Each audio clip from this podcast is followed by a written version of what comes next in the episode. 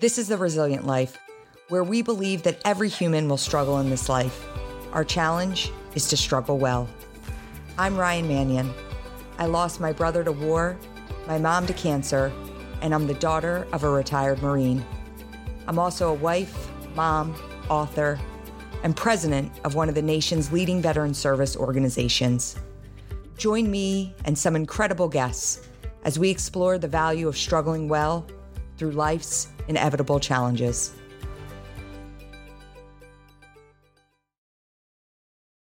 Welcome to another episode of the Resilient Life podcast. I'm so excited for today's guest, Paige VanZant.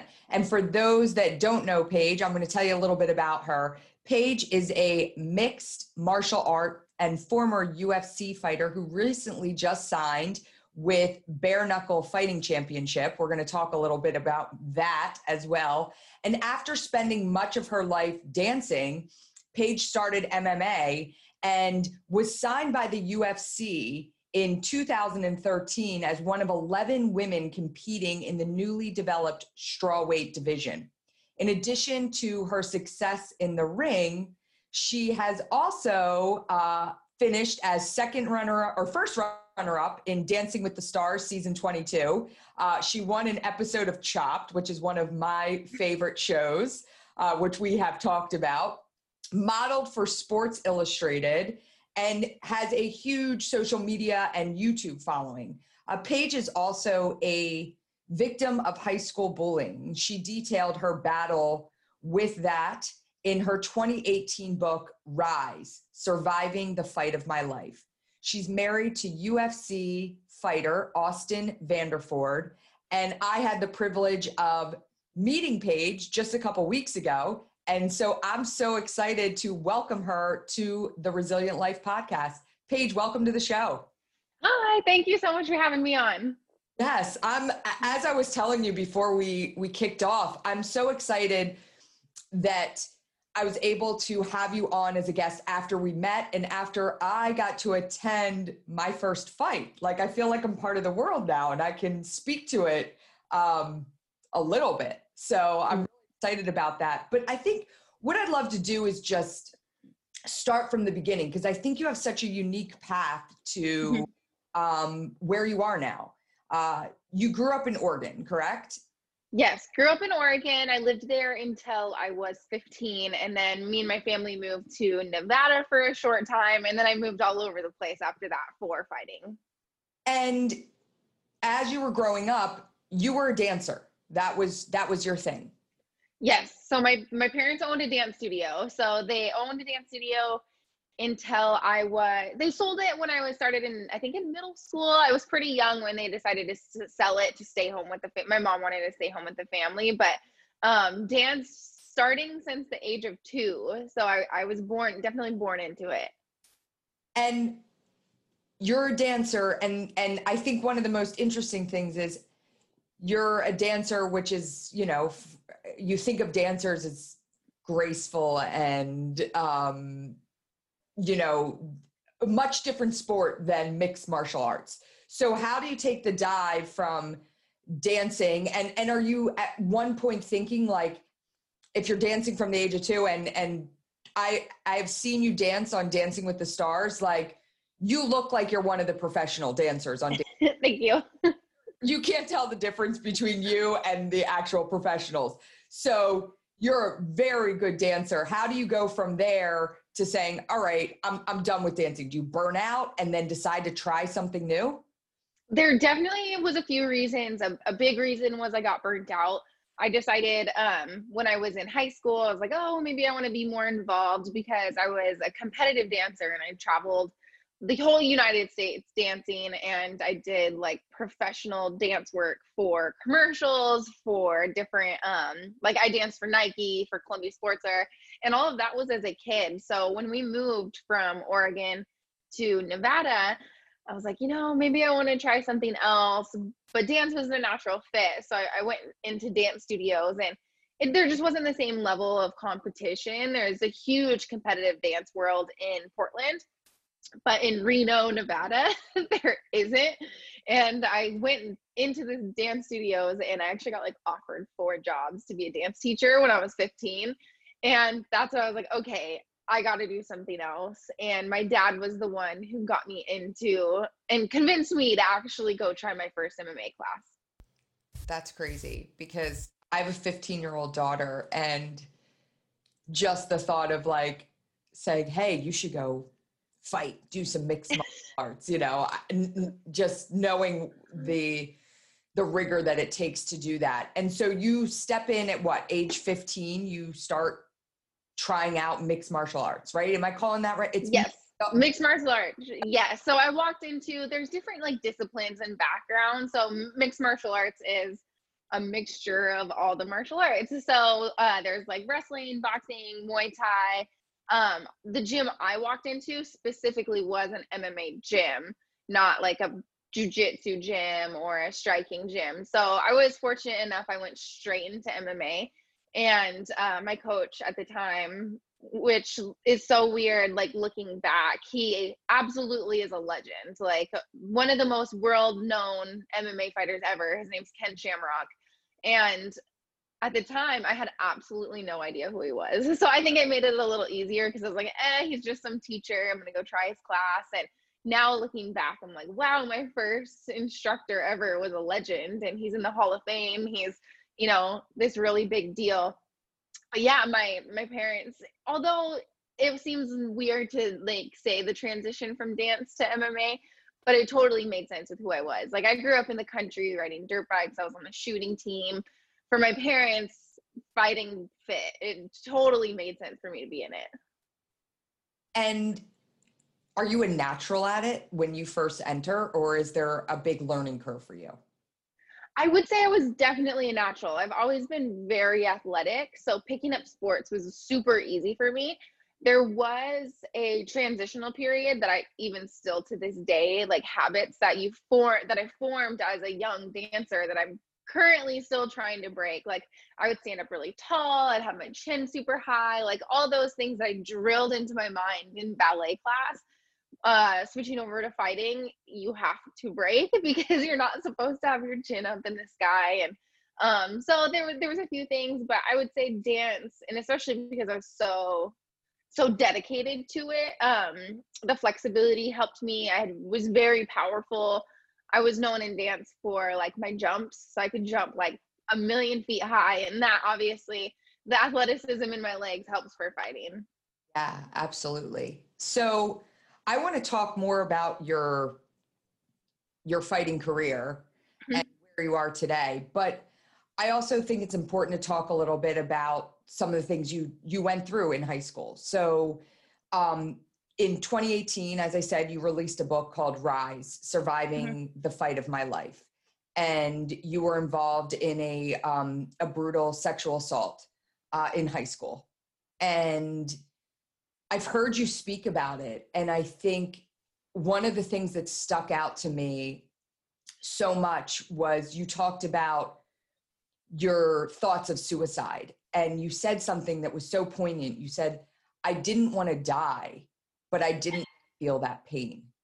Mm-hmm. And, you know, hearing those words, it speaks so much to the epidemic that's happening today with suicide and and mm-hmm. being able to reach out for help and reach out and share the pain that you're feeling and i commend you so much for sharing your story because i think it's important for people to know and and see people like you have mm-hmm. who have gone on to do so much that like you went through this really hard time and you struggled and and I'd love to know some of the things that you did that helped you work through that period in your life.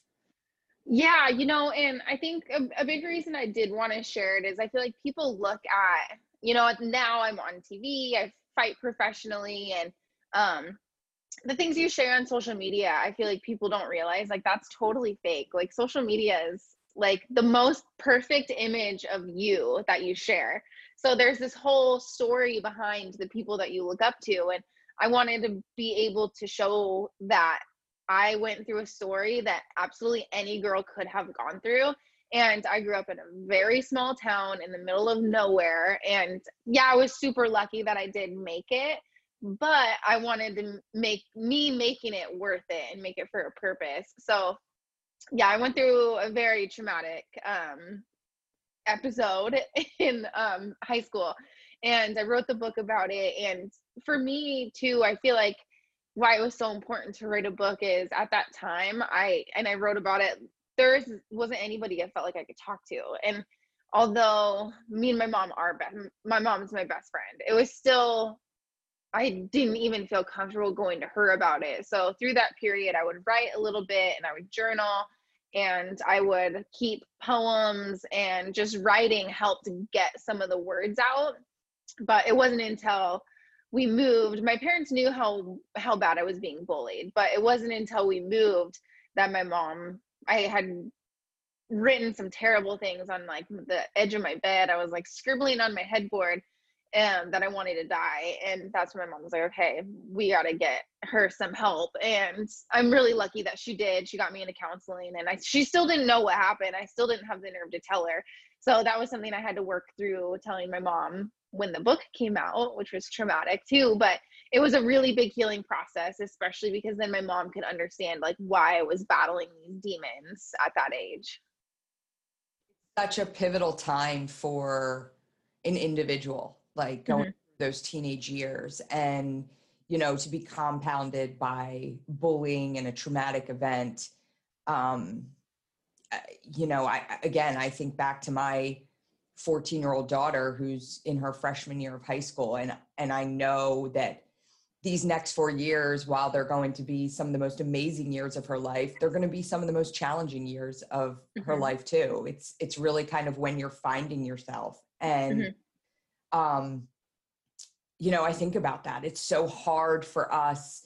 And how can we get to a place where, and, and, and I think you writing this book helps that with like, how mm-hmm. can we get kids to a place to feel like it's okay? It's okay to turn mm-hmm. and, and say something and talk and, and express those feelings, you know?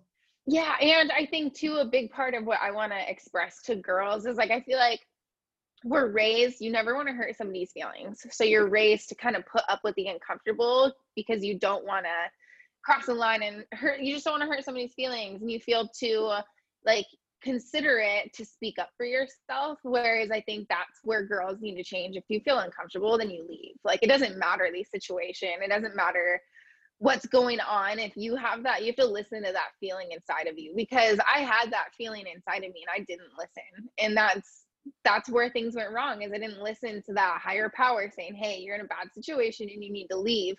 And i want to make sure girls guys anybody um, you need to put your comfort first. And if you're ever in a like a dangerous situation you're like i don't know if i should be here you probably shouldn't. And you just have to speak your truth and say hey i, I think i need to go home. And a lot of uh, that would help a lot of situations.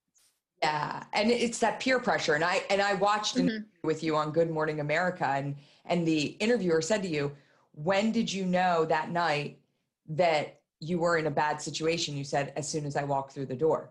And mm-hmm. But i didn't leave. And it's like again getting back to those like those years are so pivotal because it's like your self-confidence you're developing in it. And mm-hmm. and you know we do a lot at the travis manion foundation. We run a character program.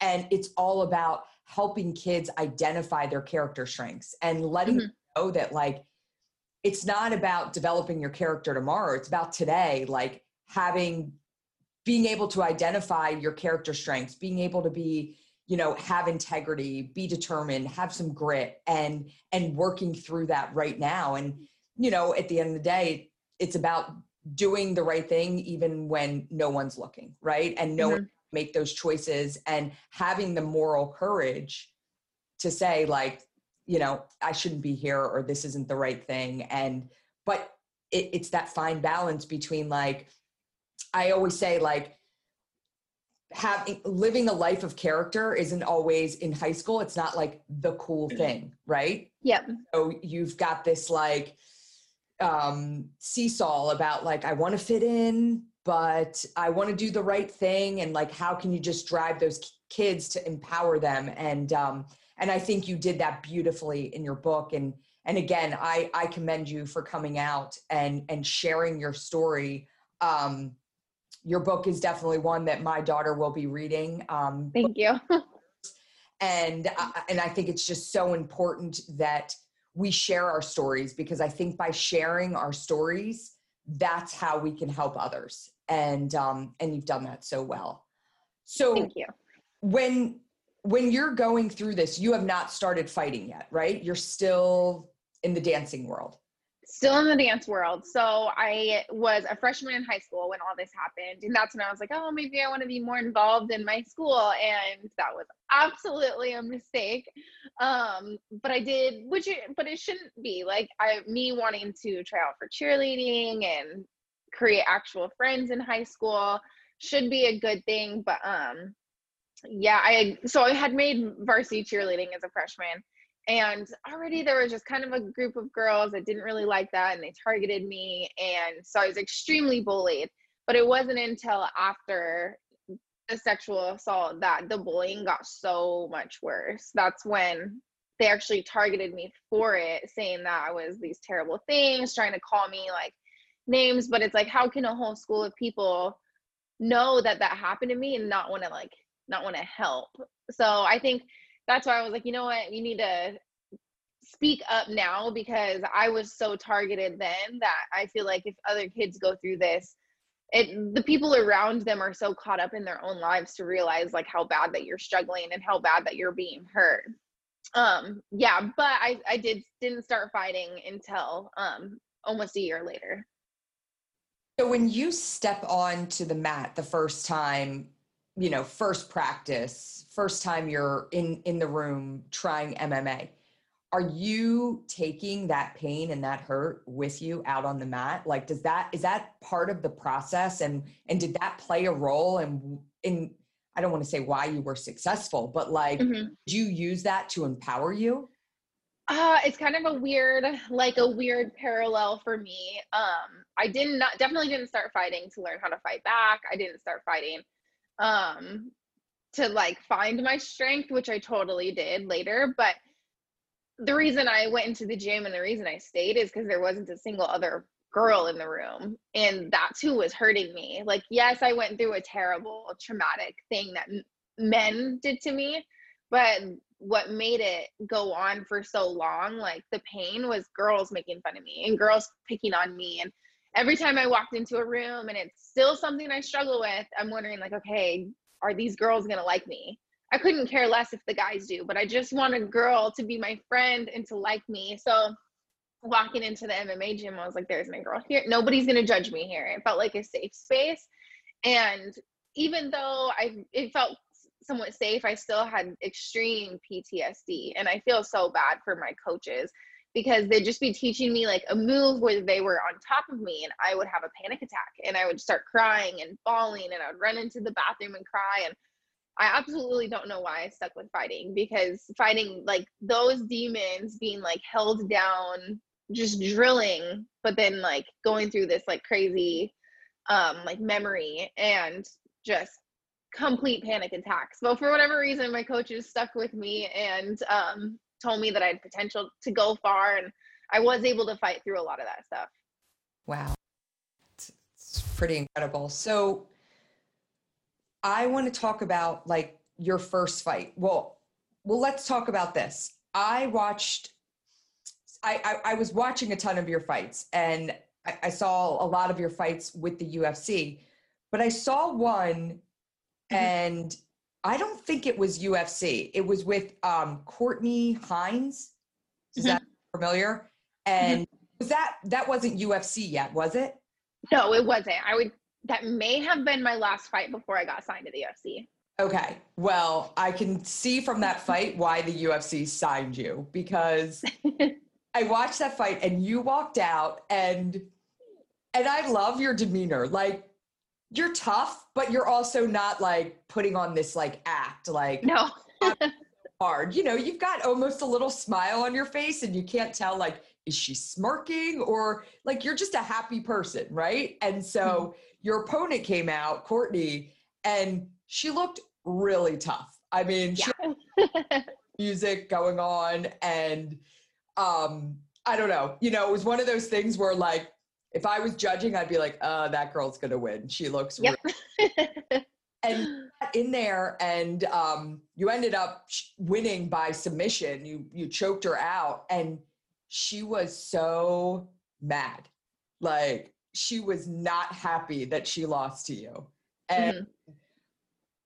as I was watching the fight, I, you know, again, I've shared with you my insight into mixed martial arts is very limited. I have a friend, a dear friend, Brian Stann, who fought in the MMA and, or in the UFC, and I watched him um, fight, and it was very hard mm-hmm. because he was my friend, and I'd have to cover my eyes. And but you know, we always supported him and bought the fight. Yeah. but when I was watching your fights, I started to really get a real understanding of how technical um, mixed martial arts is. I mean, mm-hmm. it's, it's so technical. Everything from just the way you're using the cage, like you're using the cage to actually work yourself out of positions. Like you've got your feet up on the fence, and it's it was fascinating to me just mm-hmm. kind of diving into that world. Um, and watching again like everything from the what you're doing with your legs and you know there it's it's not just boxing. You're not just there using your arms. Like you're doing one thing with your hands and another thing with your legs and it all has to be yep. or you could get caught.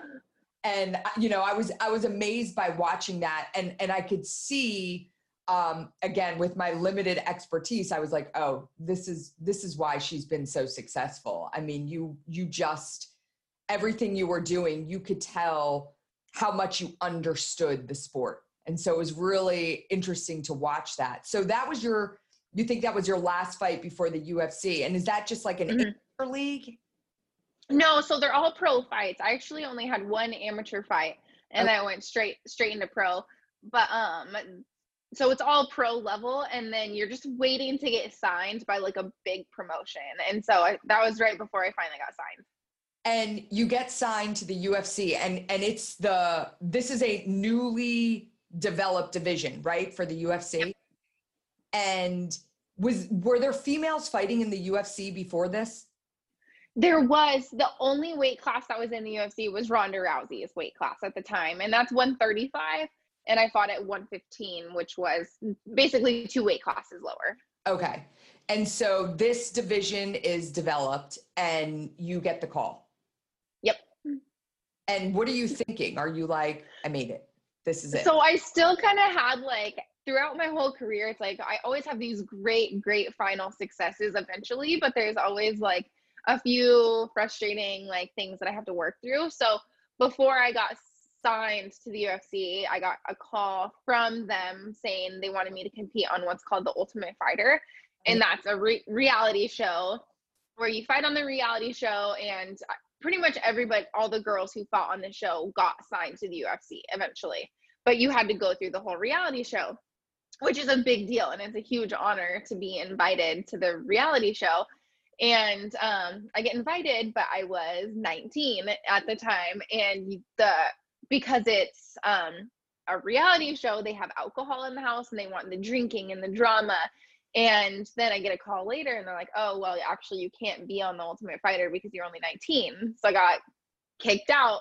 And I had to wait until that Ultimate Fighter was completely done filming, until they had their whole thing over with, and hope that the UFC still wanted to sign me. Um, and they did. They ended up signing me. And I had my first fight not until I was 20. And I think my fight before that was 18 months prior. So I was 18 when I fought Courtney Himes. And then I wasn't until I was 20 that I actually got to fight again. And what happens in your first UFC fight in your debut with the UFC? So that was pretty awesome. Um, going into my first UFC fight, I absolutely thought I was like, all right, this is the only time I'll ever get to do this. And even though I knew I, I signed a four fight contract, but I was going into it like this could be the last fight of my entire career and I need to make it worth it. So walking out, I'm 20 years old, this like really young young girl, but I was just trying to just take in take in the moment and like live it, live for the moment that I was in. and I ended up um, having an amazing back and forth fight. Me and this girl, it was it was back and forth the whole card. Like if it would have went to the decision, it could any of us could have won it.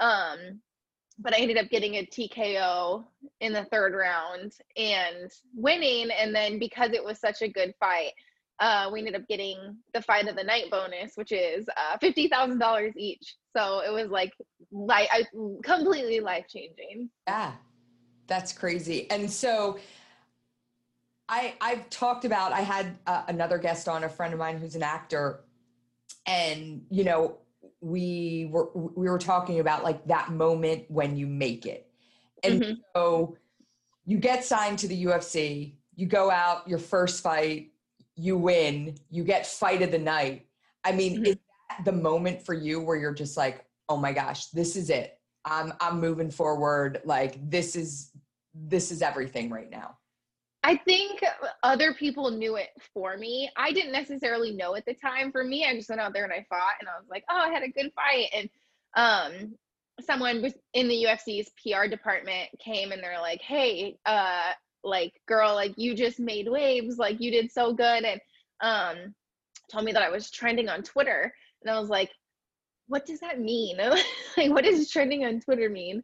And they're like, do you have a Twitter? I'm like, no, I don't. And then they they're like, okay, girl, we got to get you a Twitter. We got to like take this seriously. And then I was like, okay, well, I just kind of, I'm still 20 years old. I still, I had a job at 24 hour fitness and I was still like a person who cleans the weights off. So it was definitely after, after that fight, I did make it, yeah. but it, it didn't set in until I don't know, maybe like now looking back and I was like, okay, that, that was like a big moment in my life. Now, were your parents at your fight, your first fight? They, mm-hmm, they were. So the crazy thing about the first fight is uh you don't expect to stay the whole fight card. So I was the second fight of the night. Second fight ever. They didn't even stream my fight on TV. It was just on Fight Pass online. Um second fight and then I just had my fight outfit. I came ready to fight and then go out to dinner with my family and they made me stay all the way until after the main event so I could go to the press conference. And they don't really do that for people who are on the undercard. And they're uh, asked me to stay for the press conference. So I had to wear my bloody fight outfit for like eight hours and just sitting in the back in my fight outfit because I didn't bring any other clothes. And my poor like parents were stuck at the hotel just kind of like waiting for me because they just really wanted to see me after like this huge victory. And so after, yeah, after the press conference, you can see me jump off stage and I take off running and I ran like five blocks to my hotel so I could see my parents and like hug them and eat pizza with them. Yeah, took off running. oh my gosh. And and how I'm sure it's probably gotten better, but like how are your parents with watching you? So my brother was a he was a a, a division 1 wrestler at Navy. Uh-huh. I've watched my brother wrestle since he was five years old. And it was so just like it was hard for me to watch Brian Stann fight in the UFC, watching my brother wrestle was even harder. And uh-huh. just like that's my brother out there and I don't want him to get hurt. And like that's the this the idea of these sports, you know, mixed martial arts, wrestling, it's so intense because it's one person against another, you know, and mm-hmm um, as a parent, I can't imagine. My my son just started wrestling last year. My six year old son, and he's wrestling in the same uh-huh. program that my brother did. And he went out for his first match. And my my son, his name's Travis too. You met him, and yep. uh-huh. he's a big kid. He's big for his age, and they match up by weight, not by age. So uh-huh. he goes out to his first match. He's five years old and the kid who walks out on the match or on the, the mat with him i mean this kid's got like he's got like a six pack and a rat tail and i'm like oh, oh no and my son's looking at me like hi mommy and i'm like oh and the fight starts and the match starts and travis just gets like knocked over and pinned in like three seconds flat uh-huh. i was like thank god it's over and travis to me after and he goes, Did I win? And I'm like, You did great, bud. Uh, the the our coach and I said, How old was that kid? He was like, Oh, he was seven. My kid's five at the time. And I'm like, uh-huh. Big developmental difference, you know? Mm-hmm. Again, getting back, like it was so hard to watch him out there and being so vulnerable. Like, how do your parents feel? How did your parents feel about that then? And has it changed now? Like, have they been able to adapt to watching their little girl, you know, in the ring? Um, it absolutely has not changed. My dad loves me fighting, absolutely loves it, and goes to every single fight. Like totally supportive. Um, my mom is very supportive, but like hate, hates it. Cannot go to the fights. There's only been a few fights that she's actually been at, and um, Oh, she ab- absolutely hates it. So I definitely anticipate her not going now that I do the bare knuckle bare knuckle boxing with BKFC. Uh, I definitely don't see her being there. She might be in the state, but she does not go to the fights. I, I get that, and I I understand that, and I think that uh, I would probably be the same exact way. So mm-hmm. okay, so let's talk about where you are today because super interesting and you know we're a part of it too through the the mm-hmm. foundation that i run. Um you're in the ufc and how many fights in your ufc career how many times did you fight? Um oh gosh. I think at least 10 okay. So somewhere somewhere around there. And when was your last ufc fight? It was in it was this year. It was at the yeah, maybe January sounds right, but uh, I'm not sure.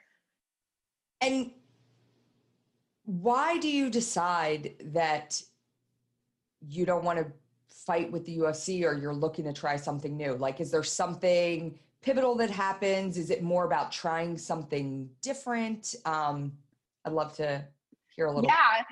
So there's, I think it was a few reasons. Um, through my UFC career, I had extreme success towards the beginning. I was doing really, really, really well. Um, the last few years have been really frustrating and kind of just a lot of um, setbacks, I would say. So I broke my arm in a fight and totally shattered it. And then I it took two surgeries to fix um, which is partly my fault because i broke it in the second round and i kept fighting and i fought the whole third round with a broken arm. And i'm sure i made it worse. And two surgeries to fix the first break and then i broke it again in training um, fought once and won which was great but then i broke it again in training. So i've had three arm surgeries to fix four broke four broken arms. And um, it's been yeah a very frustrating very frustrating journey. And you know it's hard because as professional athletes you kind of expect like i was on dancing with the stars i've done all this amazing stuff and i do have a huge following and fan base but um professional football players and professional basketball players and all these other sports they make enough money to do their sport and if they get injured they can retire and still live comfortably and actually live their life fighters, if we get hurt and are forced to retire, I was going to have to go back to get a real job, go to school, go figure something else out because we just don't make enough money to support ourselves. And there's definitely not enough money in it to um have like support yourself and then also save enough money to retire. So I think that was a big reason I tested and I, it wasn't even that I wanted to leave the UFC. I was just ready to test free agency and what that means is I fought out my contract to where um, I wasn't under contract with the UFC anymore. So the UFC offered me another contract and um, a few other really amazing organizations, Bellator, who my husband fights for, they offered me a contract. Um, some organizations overseas offered me contracts. And then I got the offer from Bare Knuckle Fighting Championship. And, you know, through the frustration like yes i'm still very passionate about mma but because i had so much like putting your whole heart and soul into something and not being successful hurt like it's really hard. And um i had so much struggle with mma the last few years with breaking my arm. I was like you know what? Maybe i do need to step away from mma for a little while. And um bare knuckle fighting championship offered me a contract and i was like you know what i think this is what i, I want to i think i want to do something else. Like it's a whole new passion. It's not a move backwards for me. It's a complete move laterally to where i'm in a brand new sport with new opportunity. And um, obviously i love the organization. I love what they stand for the things they represent the partnerships that they have. So um, even though i did have very comparable offers with other organizations this is the one i was like you know what this is this is the one i'm passionate about so that's how i ended up signing with them yeah and so let's talk a little bit about bare knuckle so bare knuckle fighting yeah. is um it's a league that is exactly as the name uh, says. It's a it's bare knuckle fighting, um, mm-hmm. and you know when I first learned about the league, it was because my, my friend is the CEO, uh, Kevin Kelly, and uh, he introduced me to Dave Feldman, the president. And at first, I was like, bare knuckle fighting. I'm like, eh, I don't, you know, that sounds. that seems cool. And I read this article on bare knuckle fighting championship and that's what kind of solidified it for me because it was actually talking about that that bare knuckle fighting brings it back to the evolution of this entire industry of mixed martial arts. Like everything began with bare knuckle fighting and this mm-hmm. the sport. This is how everything developed from this. So it's kind of bringing it back to its roots. And there's also a lot of talk about you know the um you hear a lot about like the the head traumas that that take place through mixed martial arts and and you know the the knees to the head and bare knuckle fighting now listen it's it's a little bloody um, i, I yeah. just came back from my first fight but it's all very superficial mm-hmm. and you know if you can deal with some bumps and bruises and and a little blood it's actually a safer sport than some of the other stuff in terms of the long-term effects that yep and, and and actually i'll tell you like brian stann it was his last fight where he said his head had been and he was a football player too at navy a division one football player and then he goes into the ufc and so you know his brain's getting tossed around a lot inside that head. Yep. and his wife actually said like that's it. No more. You know yep. you're done. And so, um, so once I learned more about what bare knuckle fighting was all about, I was like, you know, this is pretty cool. I'm I'm into this, and and I love the idea that it's you know again bringing it back to the roots of of what this whole sport is about. This and um and for us as an organization, you know, again, I hadn't heard of it. My friend Kevin calls me, tells me about what it is, and I'm like, okay. And so I start asking friends that are, you know, serve in the military. I'm like, hey, uh-huh. have you ever heard of bare knuckle fighting championship? Oh my God, we love that. Like, so it's a big following in the military community. And um, so, th- so, you know, fell in love with it even more. And I traveled down um, to the first fight on September 11th, and I was there um, where the Dave Feldman, the president, announced the partnership with the Travis mm-hmm. Foundation. And leading up to going to that fight, I was kind of nervous because I'm yeah. Like, gosh, I, I am gonna be sitting ringside. I have to make sure I'm not doing one of these the whole time. You know?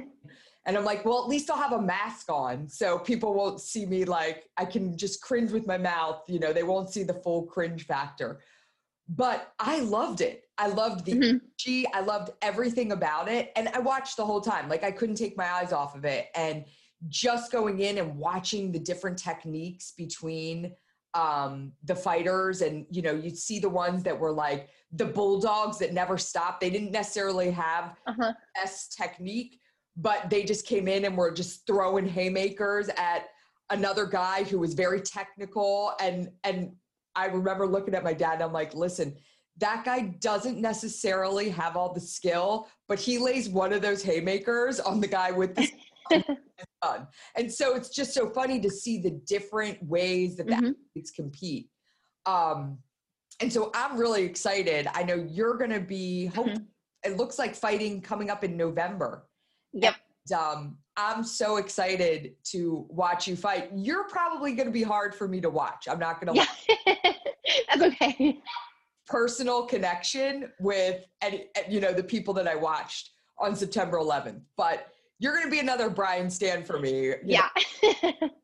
I love her. I don't want anything to happen to her, but one of the most interesting things I saw is because I tracked a lot. You know, when you signed with Bare Knuckle, that was mm-hmm. late August, right? Yes. Now all the months are running together, but yes. late August. And uh-huh. when you sign, I mean, it was a big deal. It's still a big deal. Hmm. Uh, you're probably the largest name that Bare Knuckle Fighting Championship has signed to date. And and it was it, it kind of rocked the the MMA world. You know, I'm definitely did. Thing and and and one of the things that was this common thread, but it all became about your looks. And yep. so if you were any dude in the UFC that signed with bare knuckle, it wouldn't be about it wouldn't be about anything but like was this the right move da, da, da. this was all about like how could paige sign with bare knuckle fighting she's so pretty and I'm like, oh my God, I can't believe that this is the conversation that's being had. And I loved your response to it. You're like, I'm not worried about scars. Like, I'm, mm-hmm. it, you kind of just erase the whole conversation. And, but, but talk to me about that because I mean, mm-hmm. again, you felt that. I mean, that, that's the common theme. It was just about like, we can't mess up this pretty girl's face. Oh, definitely. And that's kind of the the story behind my entire career is the entire time I was in the UFC, there were there was the questions. And it's always the media like the media is the one who makes these stories and it's like you guys have to think of a different storyline. Because it was oh when are you going to quit? Like how long are you going to be doing this? When is hollywood going to take Paige like all these and it's like you would never say that if it was a dude. And i don't understand why some people are celebrated in the sport like oh you're breaking barriers barriers because you look different but why can't i? Like there's girls that look just like me that want to fight and can be successful athletes and the transition over to bare knuckle and i already had my mind made up that i wanted to sign with bare knuckle fighting championship and the contract was there but then i had some people saying like no how how could you do that? Like your husband's crazy if he lets you lets you sign with but I think people like are so mis um, misled by the bare knuckle. Like, yeah, you can get cut open more, but you can also get stitched back up. Like getting cut open, it's not a long term injury. And for me, fighting is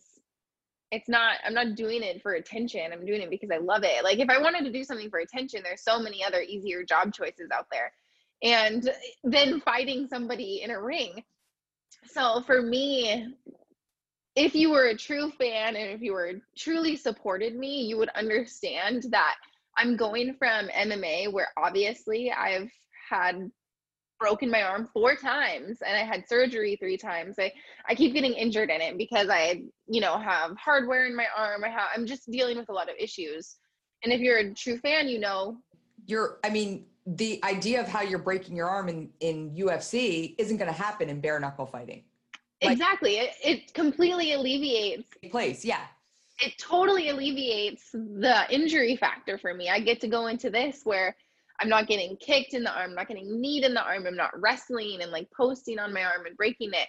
So it's gonna give me no matter what. I'm I'm signed to bare knuckle for a year and I have this whole year for my arm to continue to heal and I won't get injured. And yeah, I could get cut open, but that's not being injured. Like getting cut open doesn't take you out of your sport at all. I can continue to do this and continue to compete, and I won't have these long, frustrating layoffs that no athlete wants to be injured. And I this is such a low injury injury sport. Like, yes, you can get hurt, but it, it, they're not long term injuries.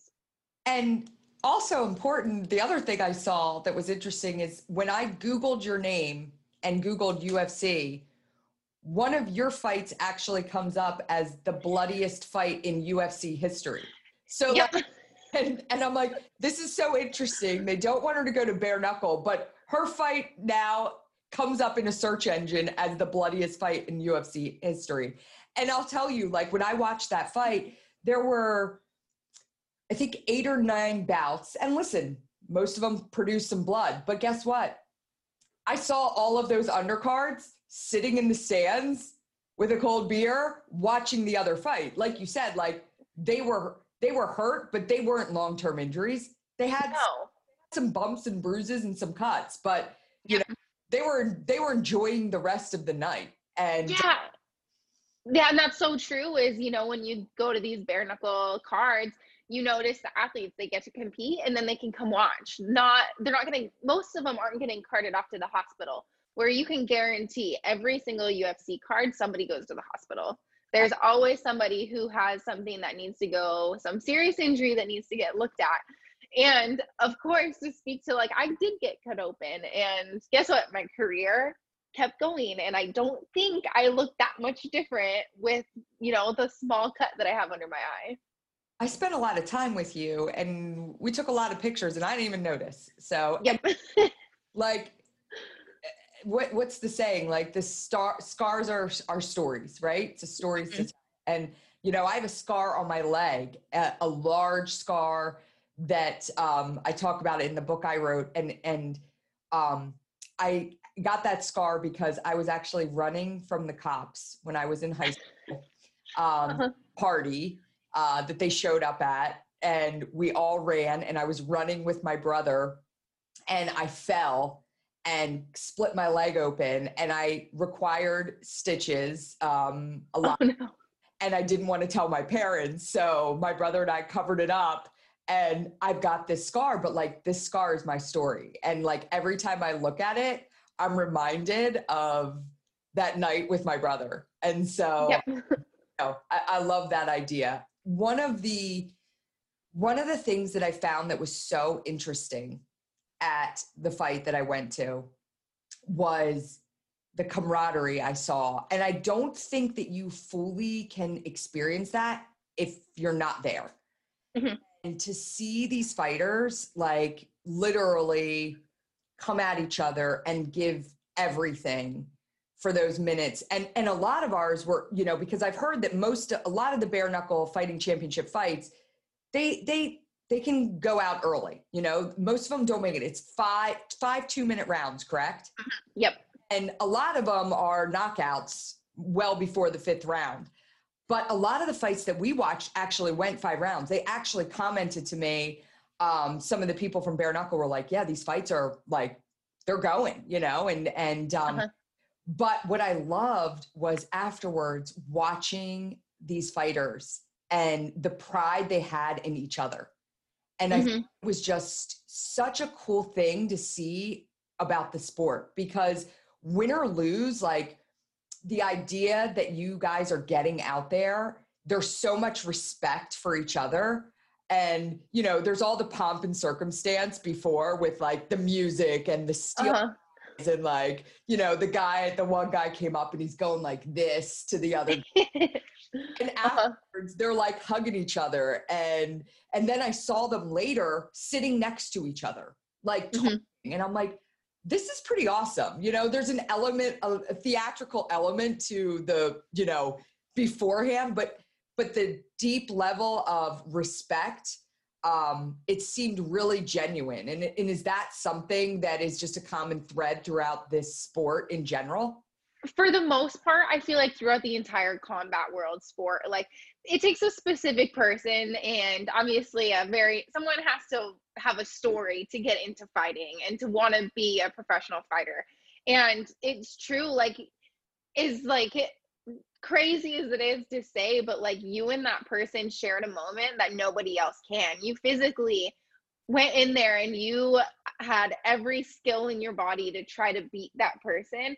And it's not even that you want to hurt them or kill them or cause pain. Like before i fight i say a prayer to like protect my opponent and to protect myself. And i say like help the like no matter what happens help my opponent to be able to continue their career help there not to be any long-term injury. It's it's all about just competing in a sport. And yeah we are going out there to win and we are going out there to try to like you know to try to do whatever it takes to come out with a victory. But you respect that person so much because it is a sacrifice to get into the cage. Every time you fight, it's a sacrifice and you're um you know you're doing something that not a lot of people can do and you re- you respect the other person because you know how hard you had to work so i respect how hard they worked to get there as well yeah it's it's it's true and i think i think that's probably true for every sport but it's even more intense when it's this one-on-one competition and, yes um, mm-hmm. yeah it, it, it's it was it was very um it was it was heartwarming to see and um the other thing i personally love about the sport is and and i felt it in the room that night because dave feldman the president of bare knuckle announced the partnership with the Travis mm-hmm. Manion Foundation. And my dad and I stood in the ring and we went in after I think it was the second fight. And, you know, I'm in heels, like platform, so they weren't spiky. Yeah. Let me wear my shoes onto the into the ring. But I uh-huh. over and like the fight before was a pretty bloody fight. And I was like, oh my gosh. But we stepped in and Dave started to share about the Travis Manion Foundation and the work we do with veterans and families of the fallen. And the response from the crowd was, and, and again, it's on September 11th, and mm-hmm. it was it was really palpable in there. Like we mm-hmm. felt the love for our military community. And I think I think the sport in general um, I think there's a, a, really cool kinship between um, the military community and, and the combat um, arts world. Uh, I don't know if I'm saying that right. Oh, it? yeah. Yeah. Um, yes. um, but, you know, again, I, I told you, like, all, all, my veteran friends, all my military friends, very familiar with bare knuckle fighting championship. And obviously with UFC, MMA, all, the, entire world. But I think it it goes both ways. And and there was actually the the main event was a guy you're gonna it's is it Thiago? Thiago? Thiago. Yes. Uh-huh. and that was an awesome fight went all the way to the end to decision and um he won. Uh and and he actually when they interviewed him afterwards he just said like I want to thank the United States of America and those that serve and protect us something to that effect and I was like mm-hmm you know, was, I was like, wow, that for him to be thinking about that after, you know, after this big fight, that's the first thing. I think he thanked his mom and dad too, which was so incredibly sweet. Yeah. But um, but I love that relationship. And so we're so excited to help that relationship grow and help show everything that bare knuckle fighting championship is all about.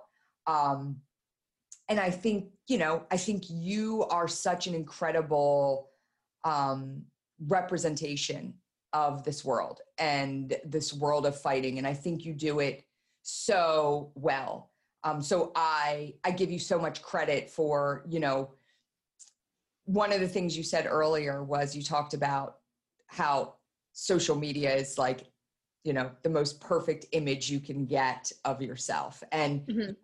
Large social media following but well, again, you put some beautiful pictures of yourself. You do keep it real too. I do keep it real too. you definitely do. It's uh, you know, I think you you posted something the other day and you were in like sweatpants and a t-shirt and you know, and and, and I love that you you know, you're not trying to put these perfectly posed bikini pics and in every uh in every post that every picture. Yeah. Mm-hmm. So again, I think that speaks to like how we have to overcome this stigma of I, I, I call it, and I, I, keep hearing the term, it's like this toxic positivity that mm-hmm.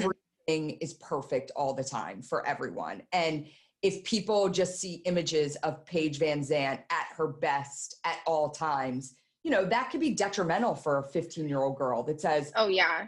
Be her, you know? And so I love the idea that, again, you keep it real. You show like, hey, this is me and uh, I'm not feeling well today, or this is me, I just rolled out of bed. And and so keep doing that because thank you. Yeah. Along with with your book, the the platform that you have to to help young girls especially work through some pivotal years um, it's important and and and it plays probably just as important of a role as it does when you step into that ring every Mhm. time you you go to fight you know Yeah.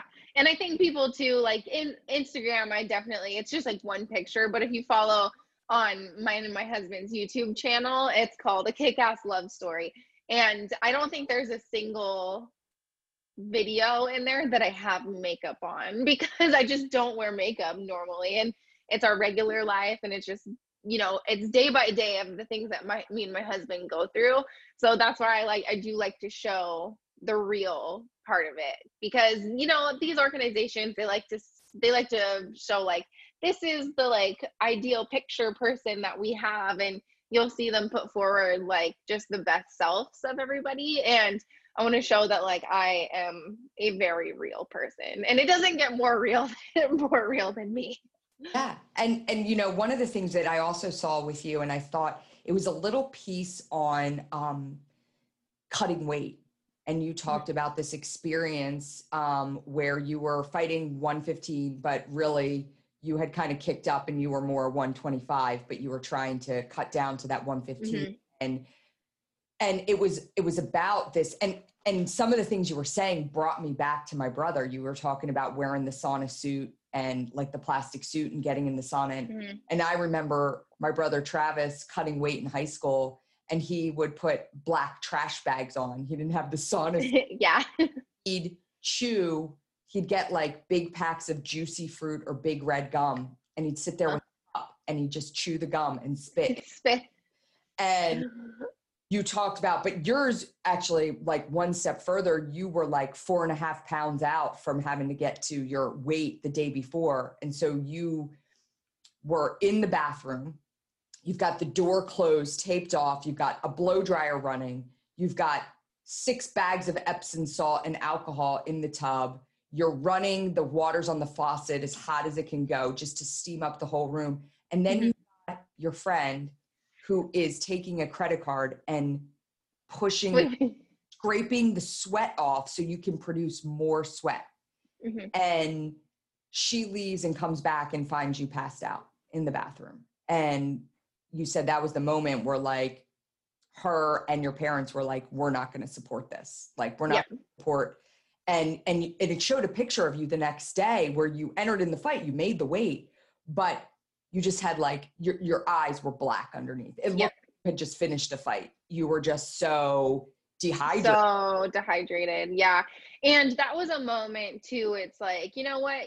Yes i love fighting. Yeah it's my sport. It's my calling what i want to do but there's so many other things i can do with my life. Like i you know i can be working any sort of regular job. I could be successful at anything i try why am i doing something that's killing me? And it, i truly was giving myself an eating disorder to try to yo-yo down to these low weight classes. And um and a big reason that i was fighting at that small weight class is i was an in-betweener. The ufc only had 115 or 135 and you had to choose. So in there luckily they did open the 125 weight class and um after that fight i was like I, I can't do this anymore like my parents are like we're done supporting you if you're gonna keep doing all of that just to make weight Yeah. Well, I love that again, you shared that story publicly because I think that's something else that like, you know, a lot of women struggle with and and Mhm. they internalize this ideal for the perfect body and the perfect image and um a, a- standard and of course you were doing it for a fight but i think Mhm. that um you know this this idea of body positivity and and being okay with where you are you know and um there's one thing about being healthy but Mhm. and and having you know a nice physique but doing it eh, you know in the way where you're actually killing yourself by Yeah. is awful yeah, yeah. well and i want people to know too like especially if you're watching mixed martial arts if you're watching watching these girls or any even the guys like all the pictures we take fight week and all of fight week we're all dehydrated we're all cutting weight we're all extremely unhealthy trying to make weight so the pictures you see, we only look like that for one week or even like that looking that good. I look that good for an hour and then I start rehydrating and I start like becoming a normal human being again. So like yeah, I look like, oh my gosh, I look so good when I weigh in. I don't look like that. Like that's just for 1 hour to make weight and then I'm healthy. Yeah, it it's again it speaks to this like this culture of us looking at one image or one snapshot and mm-hmm. like, well, that's how it is all the time for them. And it's not like that for me. So, um, Paige, it's been so awesome to have you on the show. And and again, it was I knew right when I met you, you were just I was like, I like this girl. Um, and you were just, you know, you have a really positive outlook. And I think you have such a great story of overcoming a lot. And, you know, I encourage everybody to pick up Paige's book, Rise Surviving the Fight of My Life. Um, you know, we didn't dive too much into it, but but there's some hard stuff in there and there's some real stuff in there. And and I think not only is this book important for young kids that are kind of coming through and, and finding their way, but it, it's important for all of us to see how we can overcome these struggles and, and find our way again. And, and one of the things that I always do before we leave the podcast is I ask one final question, and that is what does a re- living a resilient life mean to you? Gosh, um, living a resilient life for me, I think, is choosing to keep going, even when things are hard. And it's nothing that no nobody else can help you through. It's a, a battle you have to fight with yourself, but it's choosing to continue even though everything's telling you to quit. That is actually one of my hashtags I put up pretty much on. I mean, even today I posted a picture of me and a dog, and I uh-huh. tag keep going because I love that. Like, just keep going. One yep. in front of the other, keep going every single day. Um, mm-hmm. Awesome words. And you have to keep going because we have to watch yep. you in November. uh, I want to be at that fight. I'm so looking forward to seeing you, um, not just through your career with bare knuckle and with combat arts, but I think there's a lot more to what your story is going to be moving forward. Yeah. Um, there's there's a lot of big things for you, and um, and just keep pushing out that message of overcoming and uh, you know everything you do to set a really I think really positive tone for females in general. It's um it's good stuff. Thank you. And um, really proud of of everything you're doing. So thank you much for uh, being a guest on the Resilient Life podcast, Paige. Yep. Thank you so much. Thank you for joining us for another episode of the Resilient Life podcast. I love today's guest, Paige VanZant. Uh, incredible conversation about her journey from dancer to mixed martial arts to now bare knuckle fighting.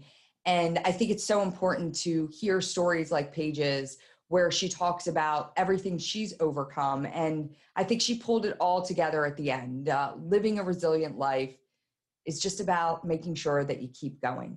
Um, really great words and um, excited to share this one with you. Please make sure that you like and subscribe to the Resilient Life podcast and share with your friends. Thanks again for joining.